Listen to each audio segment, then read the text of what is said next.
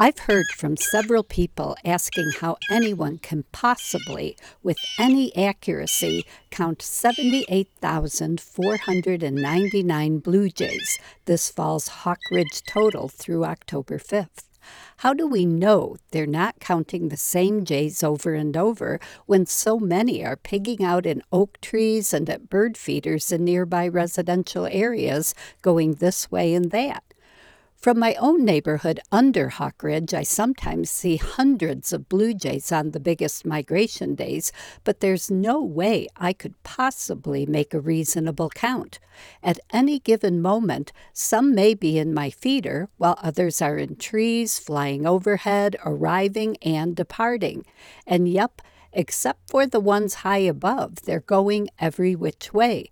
When leaves are off the trees, I can see the main overlook from my yard, but all the foliage right now cuts my view to a relatively small wedge of sky and makes counting the birds in a single tree impossible. At Hawk Ridge, no one is trying to identify birds in trees. Their job is to count migrants.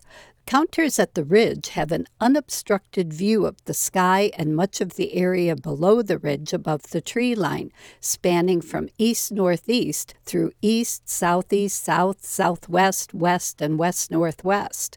From the fairly new counting platform, they can also see further out in the more northerly directions. I'm sure they miss virtually all the blue jays coming into and leaving my yard below treetop level, but the jays I can see flying high overhead without stopping here are mostly visible from up there too.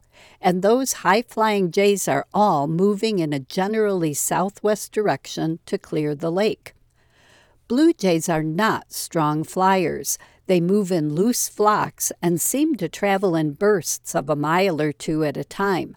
It's only blue jays hanging out in a small area for a while who move every which way, and they tend to stay at or below treetop height.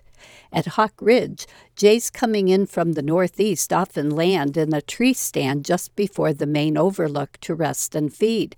The counters can safely ignore them until they take off when they'll strike out overhead.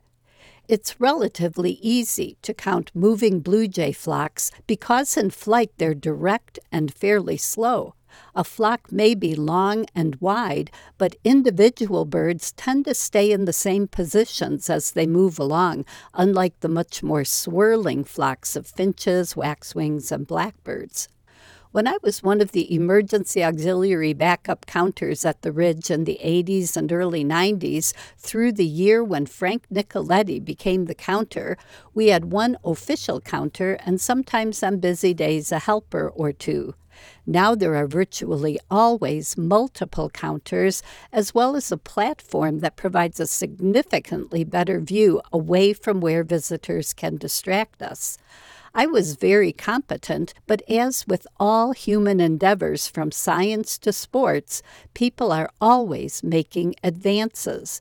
The skills I had three and four decades ago have been vastly surpassed by the skills of the current counters, both in terms of quick, accurate identifications and well coordinated and improved counting methods.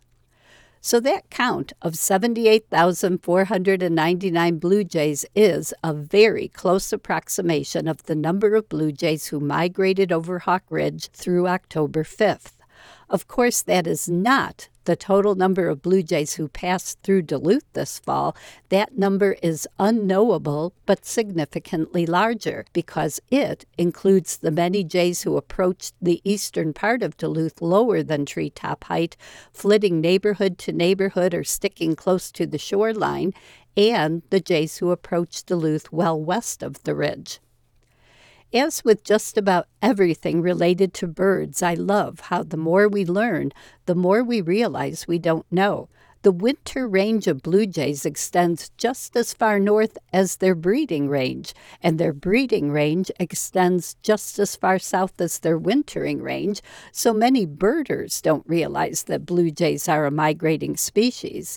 And no matter how well we've studied them, no mere human can predict whether an individual blue jay will leave or stay in any given year. Many young blue jays migrate, but many don't, and some adults migrate some years and not others. As talkative as they are, blue jays are much better at keeping secrets than we humans will ever be at figuring them out. I'm Laura Erickson, speaking for the birds.